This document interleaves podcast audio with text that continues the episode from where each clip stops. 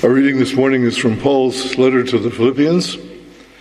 And uh, if you're using the Pew Bible, you'll find it on page 1140, 1140. Philippians 3, starting at verse 17. Join with others in following my example, brothers, and take note of those who live according to the pattern we gave you. For, as I have often told you before, and now say again, even with tears, many live as enemies of the cross of Christ.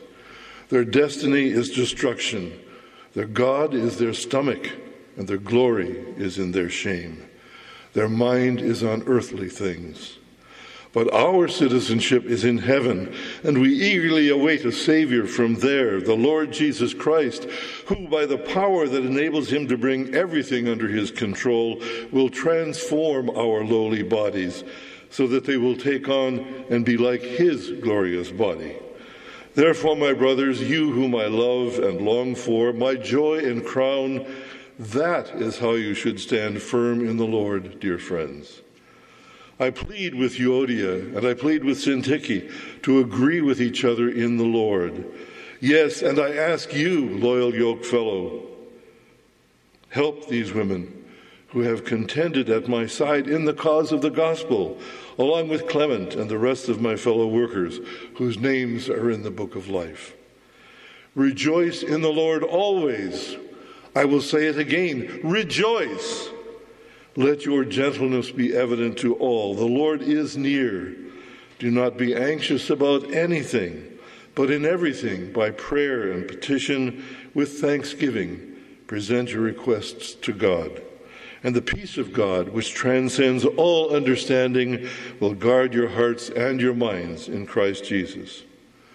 Finally, brothers, whatever is true, whatever is noble, whatever is right, whatever is pure, whatever is lovely, whatever is admirable, if anything is excellent or praiseworthy, think about such things.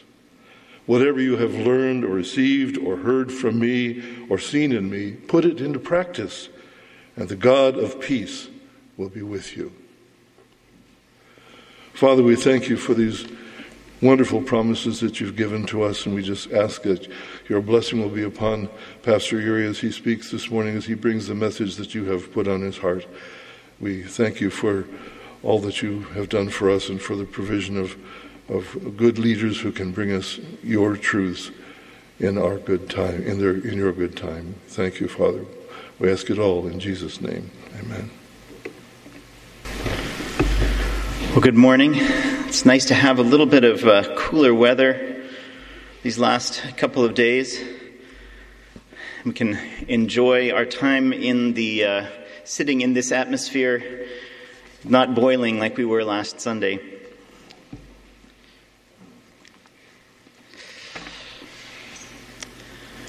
Well, I wonder, how are you feeling today? At the end of a busy first week back at it? Are you excited? Are you energized? Are you anxious? Are you nervous? Are you already kind of tired?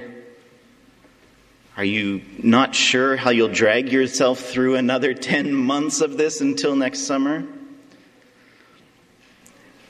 Well, I wonder how many of us, if we're honest, are feeling a little bit of all of those emotions mixed together this morning. For some of us, it's back to the old grind, back to the usual duties and the frantic schedules. And others will face the uncertainty of the new. New classes, new teachers, new jobs, new bosses new roles, new partners in life, new challenges, new countries, new places, new people. Many people take the summer as an opportunity to look back over the past year and reassess did I succeed or fail? Did I put in too much effort or not enough? Did I just kind of sit around? Or did I stretch myself far too thin? Did I spend enough time with the people that I love? And if not, how do I balance how do I balance that with the pressures that I feel to spend more time on my studies or, or at my work?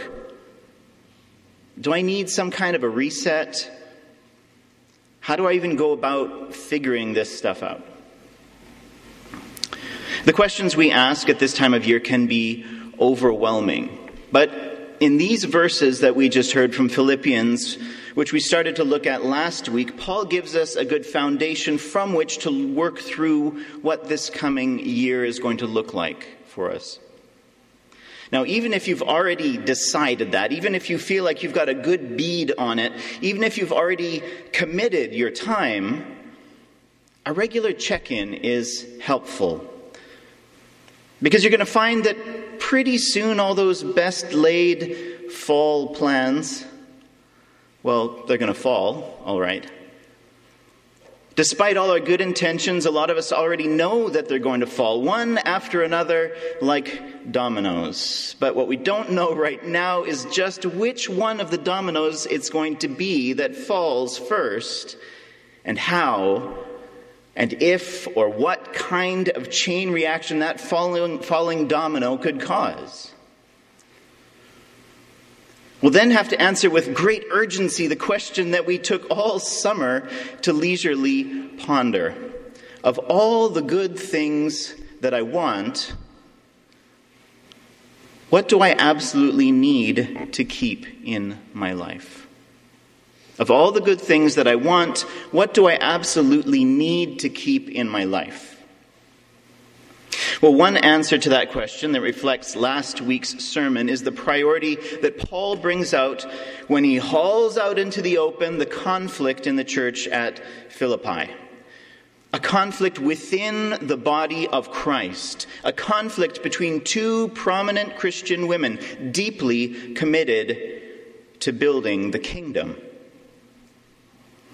Now, a heavily freighted conflict, just like an overburdened schedule, has the power to focus the attention.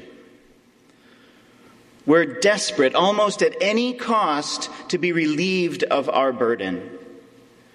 In the case of this personal conflict, the obvious solution would have been for each of these women to just turn away from one another, to avoid each other when it was possible, and to just be nice when it wasn't. But because Paul knew these women, because he knew their mutual commitment to the gospel and the damage that would be done if they unburdened themselves in such a superficial way, he did not leave them that option. No, in verse 2, he charged them, he pleaded with them, in fact, to be of the same mind. Now, if you're looking at your Pew Bible, remember that that's the better translation of the word agree. Be of the same mind. In other words, as we saw last week, he told them that they needed to share the mind of Christ. And he asked the rest of the church to help them realize that very important charge, that very demanding and very humbling charge. Based on that, to the urgent question of all the good things that I want, what do I absolutely need? The answer that I think Paul would give is relationship. Relationship. But not necessarily the relationships that we tend to think of right away. Paul specifically makes the priority our relationship to our brothers and sisters in Christ. He prioritizes fellowship within the church.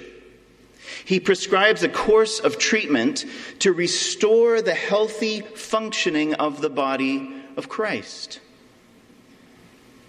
This was what prompted him to write in the first place. Now, before any of you start to groan inwardly, Consider that in our passage, Paul gives us an even more fundamental reason why he believes that these relationships are so important. So let's look at verse 1. Looking at verse 1. Now, if you're just looking at it without actually reading it, that's actually good because I want to say that it's unfortunate that in our Pew Bibles we have a paragraph break and a heading before verse 2. The second half of verse 1 reads, That is how you should stand firm in the Lord, dear friends, which sounds like a closing statement.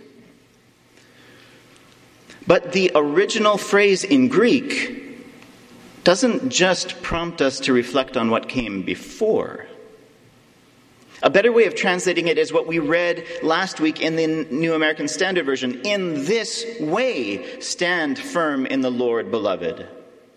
Or maybe stand firm thus. The phrase looks forward at least as much as it looks backward. Certainly, he had just described with tears, as he says, the enemies of the cross of Christ and gave his preliminary suggestion and encouragement to follow his example. And he had earlier called those, called out those that he branded dogs and mutilators of the flesh. But Paul still had not yet named the conflict which he perceived to be the greatest threat to standing firm in the Lord. This conflict which spurred him to write in the first place. It was this internal strife, this unwillingness to stand together in the Lord that was sapping the Philippian strength, that was making them wobble, compromising their ability to stand firm. Stand firm in the Lord. That's the essential thing. If we don't stand firm, if we deconstruct or deconvert or turn away or apostatize or whatever we want to call it, we will no longer see any point in reading Paul's letter to begin with. Stand firm in the Lord. Well, how were they? How are we to stand firm? the fellowship, the healthy relationships within the body of Christ are the key. And that's just the beginning. In verse 1, Paul had only just gotten started. Stand firm thus, stand firm in this way. And then in verse 3, Paul commands the leaders and the whole congregation to help these women to be of the same mind. Help them. And why does he do this? Because this is the first, the most basic principle of standing firm in the Lord. To stand firm, the people of God must be of the same mind. They must not be at odds with one another. They must share the mind of Christ. But how do we do that? Well, as we saw last week, Paul commands us in verse 4 to rejoice in the Lord always. Now, this seems like a completely unlikely strategy, but in worshiping together, we not only set an example and an expectation for one another, we are actively participating, we are actively submitting ourselves together before the Lord. We pursue the mind of Christ together in worship. And then again in verse 5, Paul calls us to let your gentleness be evident to all. That is, to embody and to consistently demonstrate the gentleness, the great heartedness and selflessness, the epieikes, as we read last week, of Jesus himself. And then he pauses the center of these commands that are intended to teach us how to stand firm in the Lord, Paul reminds us the Lord is near. Jesus himself is near. The Lord is at hand. As James puts it elsewhere, Jesus is the judge and he is standing at the door. It's a sobering thought. And it's at this point that Paul switches gears. To stand firm, to describe how to be of the same mind, he's been issuing commands in short, efficient phrases without any explanation.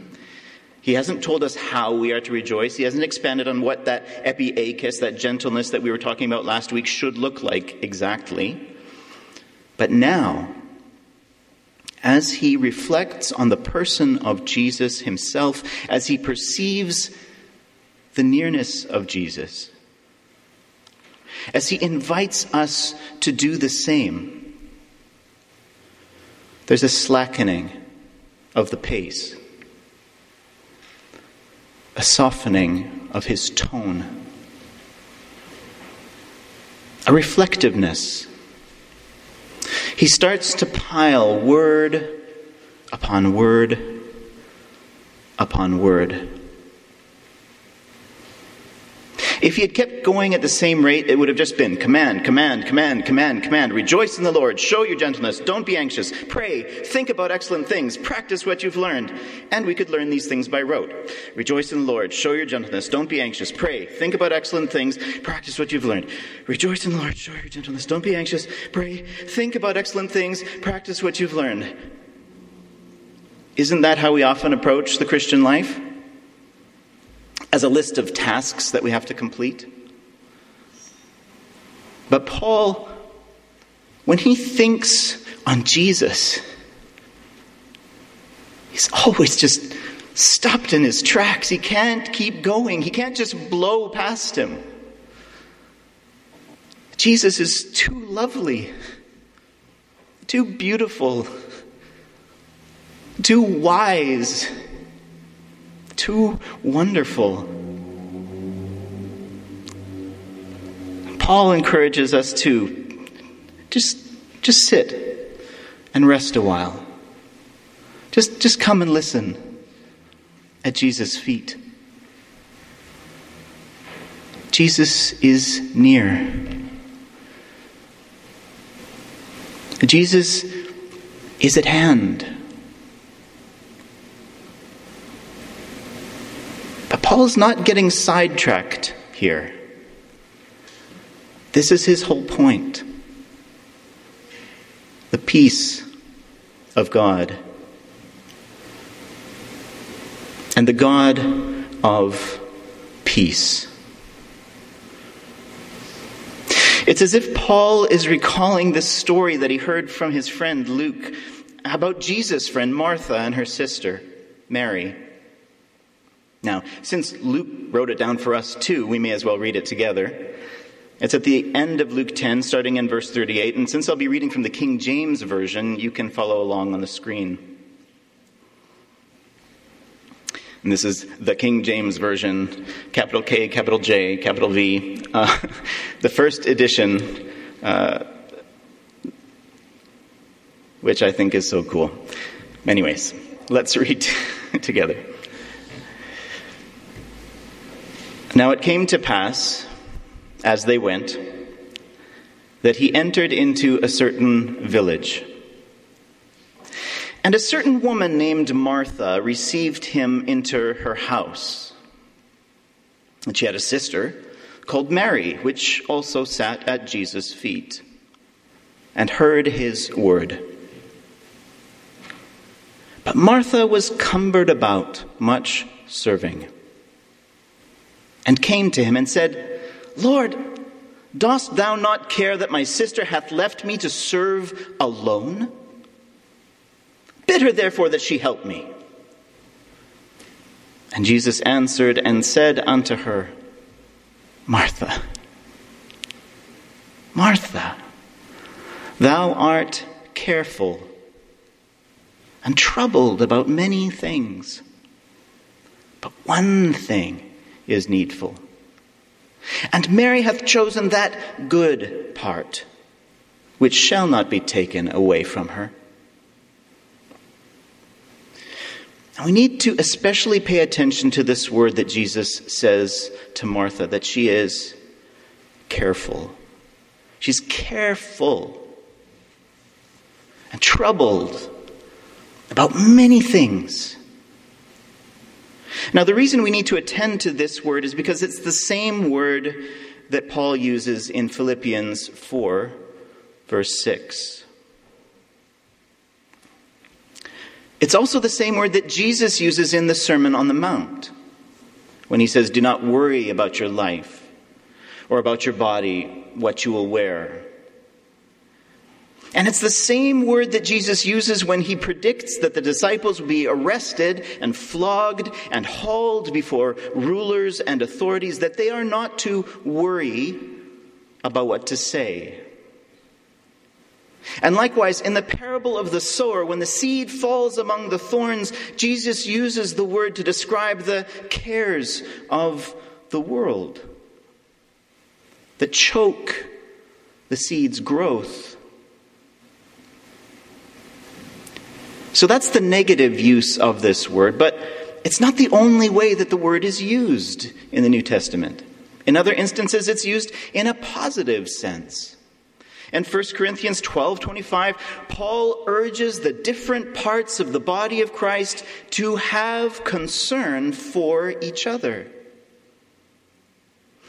In 2 Corinthians 11 28, when he speaks of the daily pressure of his anxiety for all the churches, clearly this is not something that he feels is bad or wrong or even undesirable.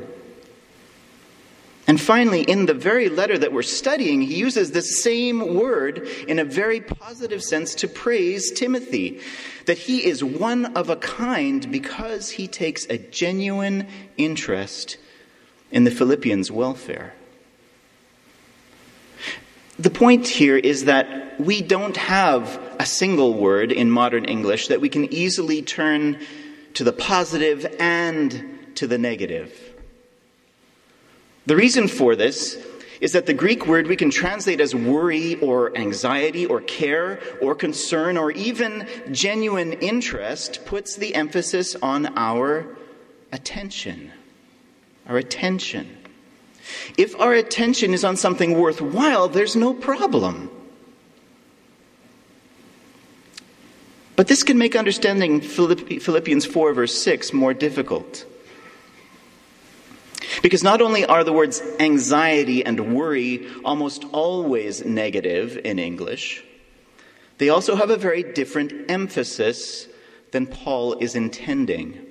Anxiety and worry are heavily slanted in the direction of negative emotions, of how we feel, rather than where our attention is focused. What we're thinking about, what we choose to occupy our minds with, is far more important to Paul in this moment, at least, in Philippians, than whether you feel nervous or worried or anxious. As a result, we automatically hear Paul's command do not be anxious about anything as if he's somehow ordering us not to feel bad, which is kind of silly. Even so, sometimes we find such a thought comforting. And it can help us to try and pull ourselves out of the dumps when we're feeling sorry for ourselves. But it can just as easily be frustrating, since we have very little direct control over our feelings.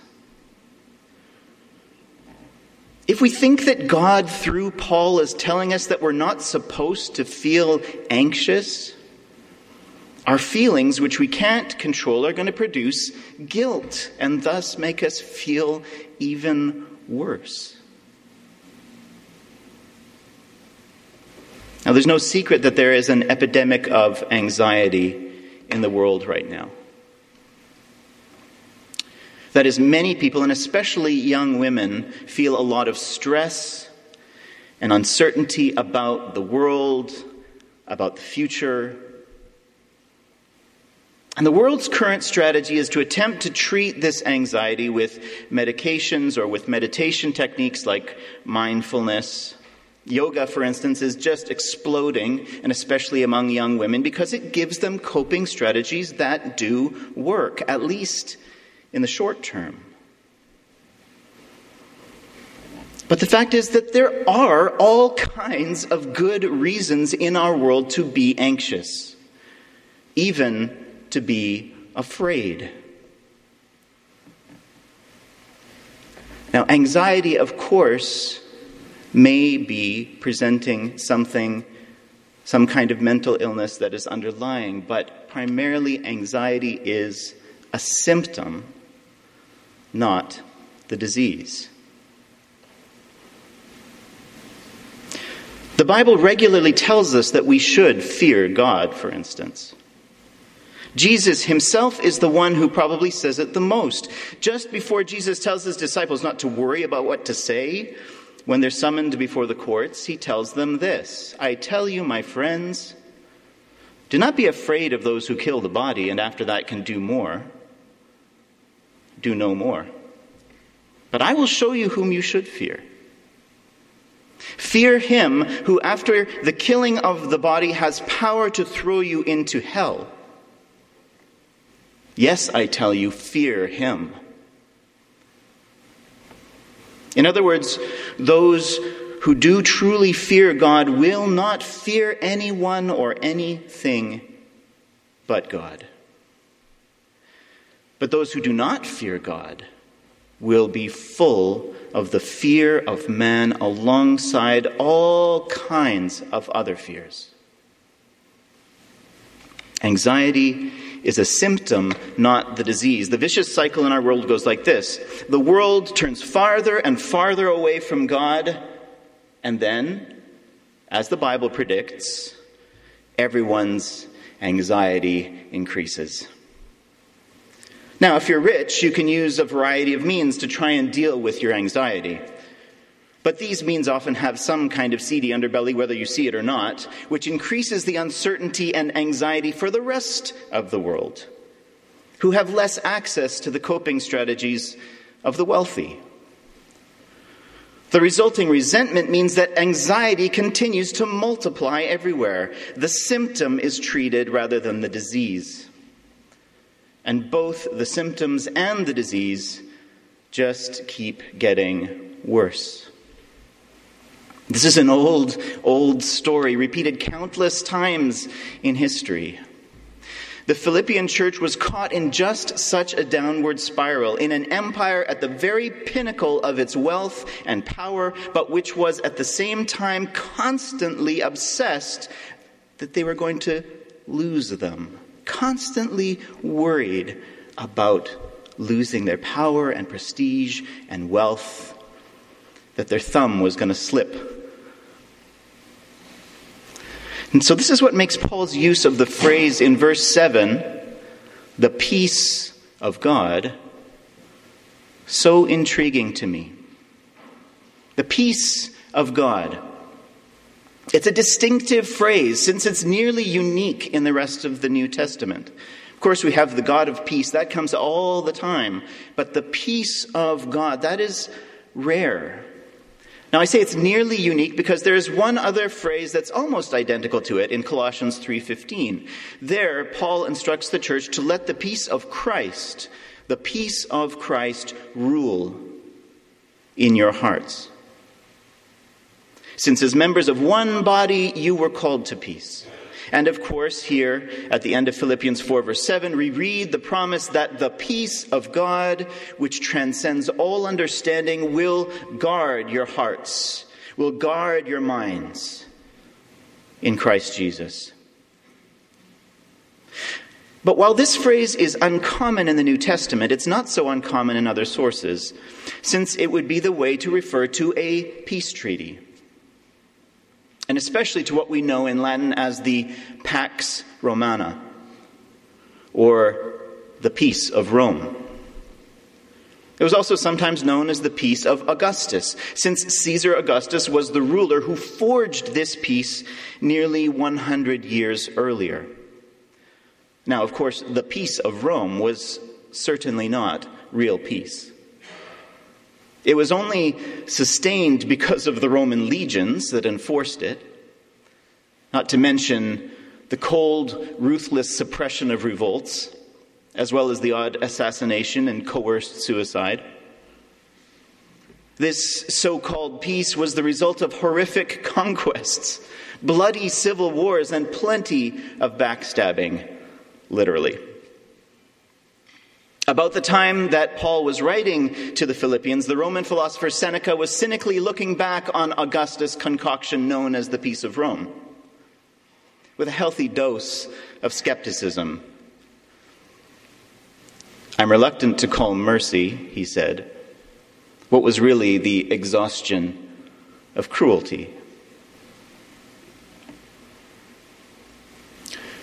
And even though the Pax Romana was a time of relative global prosperity and stability, still an ongoing campaign of propaganda had to be maintained in order to promote the virtues of this peace. And this was because the bloodlust of the Romans was not unique to them. In fact, the violence of Rome that now so horrifies us after 2,000 years of acculturation to biblical categories and standards has been typical of most societies throughout history. For most ancient peoples, a lasting peace was not seen as desirable. It was not something, at the very least, that was thought to be natural. Pagan people who worship many gods generally believe that times of peace and times of war are determined by the gods of war and the gods of peace. As such, war and peace are largely out of any mortal's control. And war and peace are cyclical in such a conception. For them, peace does not have a separate existence from war. You can't have one without the other. For Paul, however, someone who knew that there is only one God who rules the universe, there is a true peace. That is one of the defining characteristics of God Himself, a lasting peace that is very much to be desired, a shalom which amounts to much more than the absence of conflict. So when he writes to the mostly Gentile churches in Philippi and in Colossae, he appropriates the familiar terminology and the trappings of the peace of Rome, using terms like rule and borrowing the image of a military unit patrolling the heart, patrolling the mind. But the substance of the peace that Paul had in his mind was entirely different. As he said, leading up to the passage we're studying, studying, our citizenship is in heaven. In other words, not in Rome. All our perspectives, all our priorities are to reflect that citizenship. So, as we said before, at the end of verse 5, Paul turns his mind heavenward to Jesus. The Lord is near. And his entire pace and his tone shift. Jesus himself is the one in whom we are to stand firm. Jesus himself is the one in whom we are to have the same mind. Jesus himself is the one in whom we are to rejoice. Jesus himself is the one in whose footsteps we are to walk, and Jesus himself is the one to whom we are to give our undivided attention, to whom we are to bring all our problems and make all our requests. And that's what Paul is talking about in verses 6 and 7 He's not telling us to try and suppress our negative emotions. He's not telling us that we shouldn't feel the stresses of our existence. He's telling us not to be dominated and distracted by them. He's saying that we ought to focus our attention on Jesus. We ought to delight in Jesus. We ought to present to Jesus everything that is troubling us. And we ought to remember with thanks all that He has done for us. We ought to remember that prayer is a privilege that we have and only we have, only in Him. We ought to present our requests to God with expectation, expecting His shalom to patrol our hearts, where our emotions come from and where our will resides expecting His shalom to elevate our minds, the place of our reason and our doubts and our concerns, and to transcend them with divine logic and infuse them with divine beauty. Which brings us to the famous list of excellent things that we are supposed to ponder in verse 8. And then to the injunction to act in verse 9, to put into practice what we have learned and received and heard and seen. Now, it may disappoint you or it may cheer you that we're not going to spend any time with those verses this morning. But I'm only going to underline that these commands to ponder what is excellent, to put into practice what you know, these are the final part of the strategy to stand firm in the Lord by being of the same mind in the Lord. So maybe we'll look at those verses on some other Sunday. But as we close, I want to once again consider that command at the beginning of verse 6. And consider how that command relates to the peace of God and the God of peace. How it relates to the question we were asking at the beginning of our time together of all the good things that I want, what do I absolutely need to keep in my life?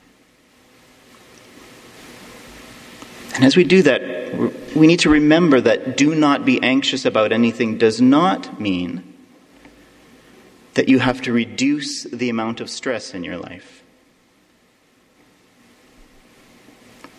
We have to remember that it does not mean that we need to cut ourselves off from the source of our worries, whether that's the responsibilities that you feel are too much for you, or a relationship that's in trouble, or a personal conviction that's nagging at you.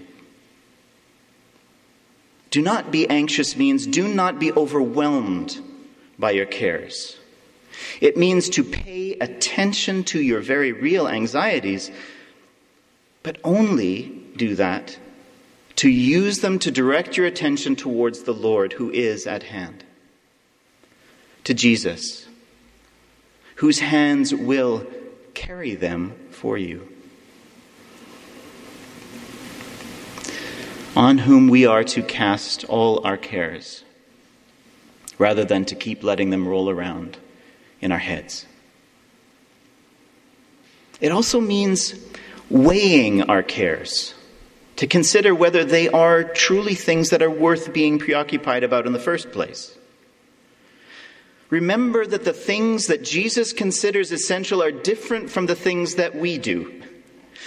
That things like food and clothing and shelter and security, he says, are not worthy of occupying the lion's share of our time and attention. That becoming consumed with the good can put us at risk of missing out on the best.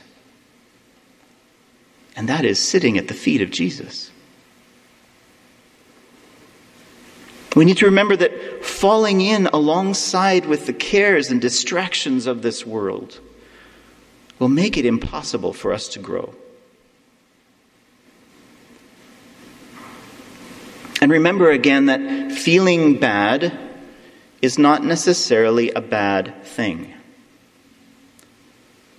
Bad feelings may be entirely rational and appropriate. Bad feelings can be the symptoms of a more fundamental problem. If the fact that the Lord is near makes you feel afraid, terrified, even? Maybe there's a good reason for that. Maybe you need to spend time in sober reflection, in serious repentance. Maybe it's time to cry out to Jesus to take away your sin, to remove your love for the world and the things of this world. Maybe you've been in church your whole life, but you're not sure if you've ever truly trusted Him. Maybe the prospect of Jesus standing there near at hand is not scary, but detestable to you, or at least unwelcome. But something in you tells you that that revulsion is, is not rational. You know that you don't have any good reason to feel loathing or indifference when you think about Jesus.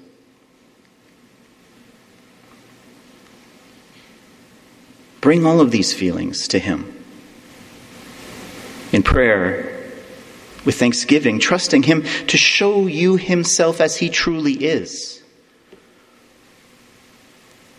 To show you yourself as you truly are.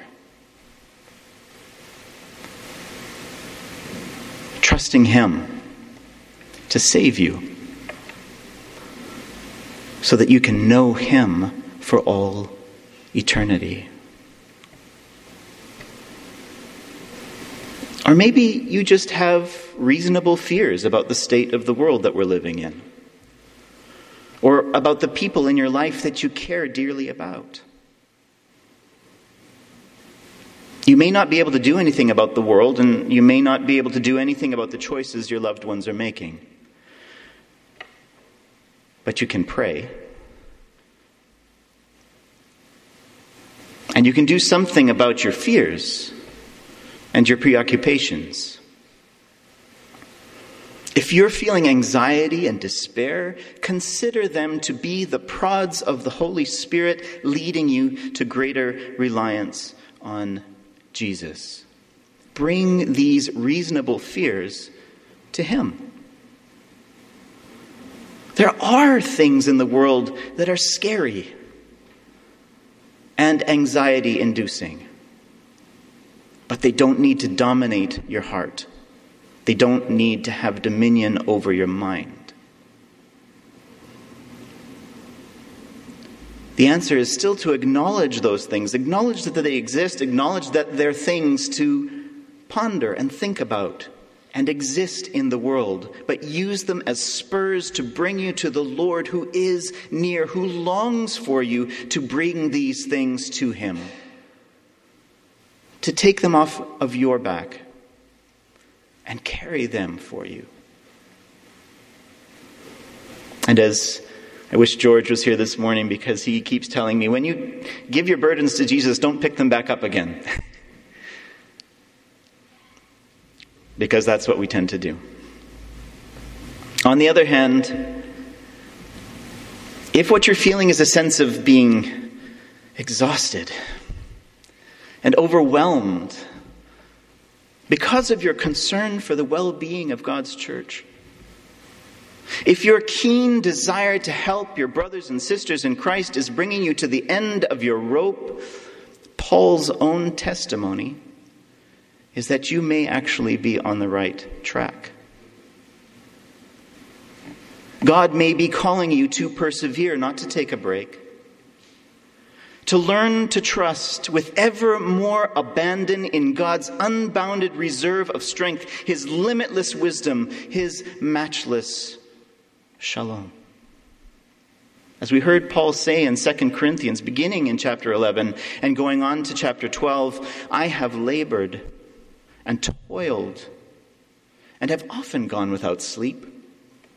I've often known hunger and thirst and have often gone without food. I've been cold and naked. Besides everything else, I face daily the pressure of my concern for the churches. Who is weak and I do not feel weak?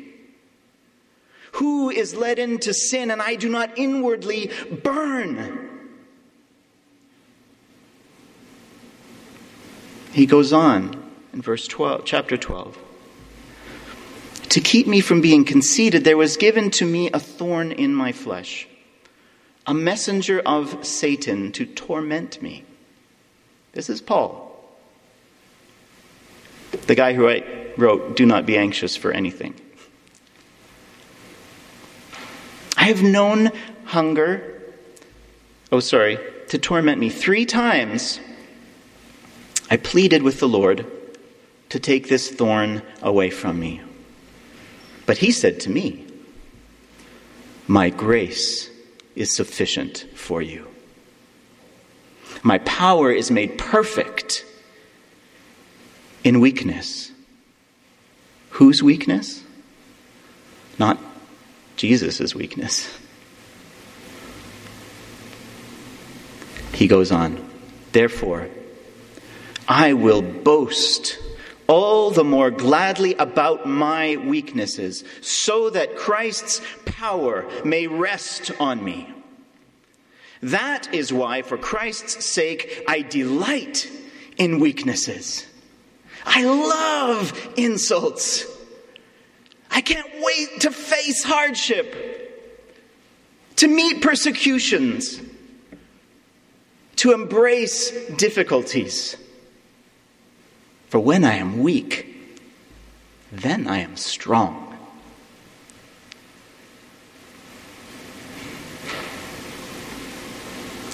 Or maybe there's a situation in your life that seems just impossible to you.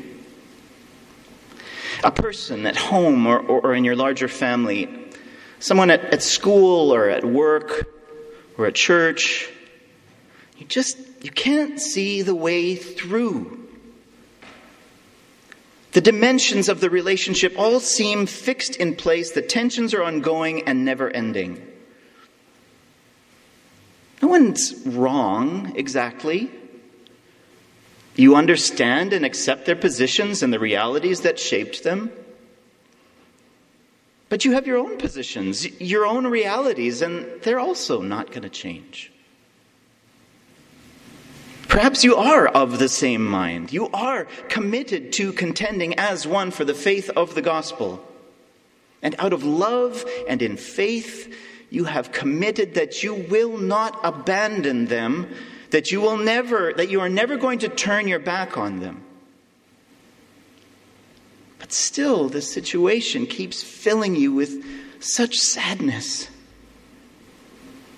with inconsolable grief. You don't know how you'll keep going like this for the next month, the next year, for the rest of your life, maybe. What then? Well, this sounds quite familiar to Paul. Continue to stand firm in the Lord. Continue to be of the same mind with this person. Rejoice in the Lord always. Let your great heartedness always be on display. By prayer and petition with thanksgiving, present your requests to God. Ponder the excellencies of Christ. Put into practice what you've learned and received and heard and seen in the Christian leaders you trust. The God of Shalom will be with you. That's the promise. And the shalom of God will guard your heart. The shalom of God will guard your mind in Christ Jesus. What is this shalom? Well, it takes a lifetime to discover it, which would make this sermon very long. But it takes intractable situations such as the ones that I'm describing that we all live in to work it out. Shalom is the fundamental nature of God in perfect relationship with Himself. Shalom is the blessing of God overflowing in creation. Shalom is nothing less than the whole will of God expressed and worked out through souls united in Jesus. Shalom is his personal presence. Shalom is his personal care. Shalom is what we experience as our weakness in his strength. Let's pray together.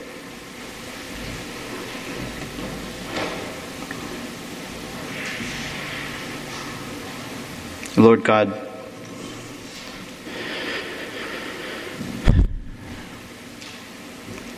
may the words of a weak and feeble man be empowered by your Spirit. May you give strength to the weary. May you instill fear into the wicked.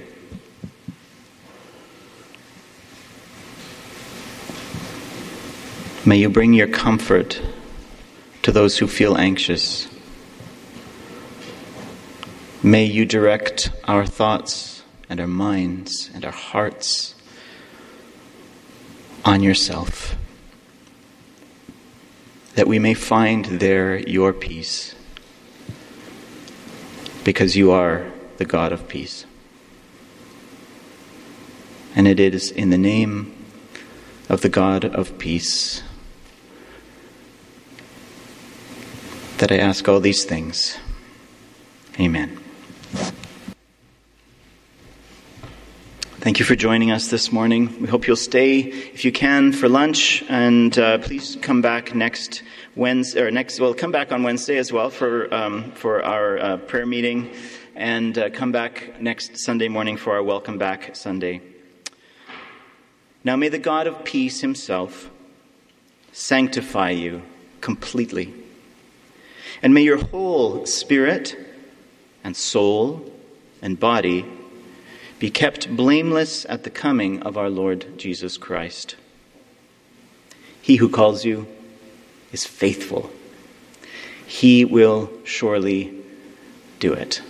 Let's pray together. Lord God, thank you for bringing these people here. May you bless them with more of yourself, with your presence, and with your peace. In Jesus' name I pray. Amen.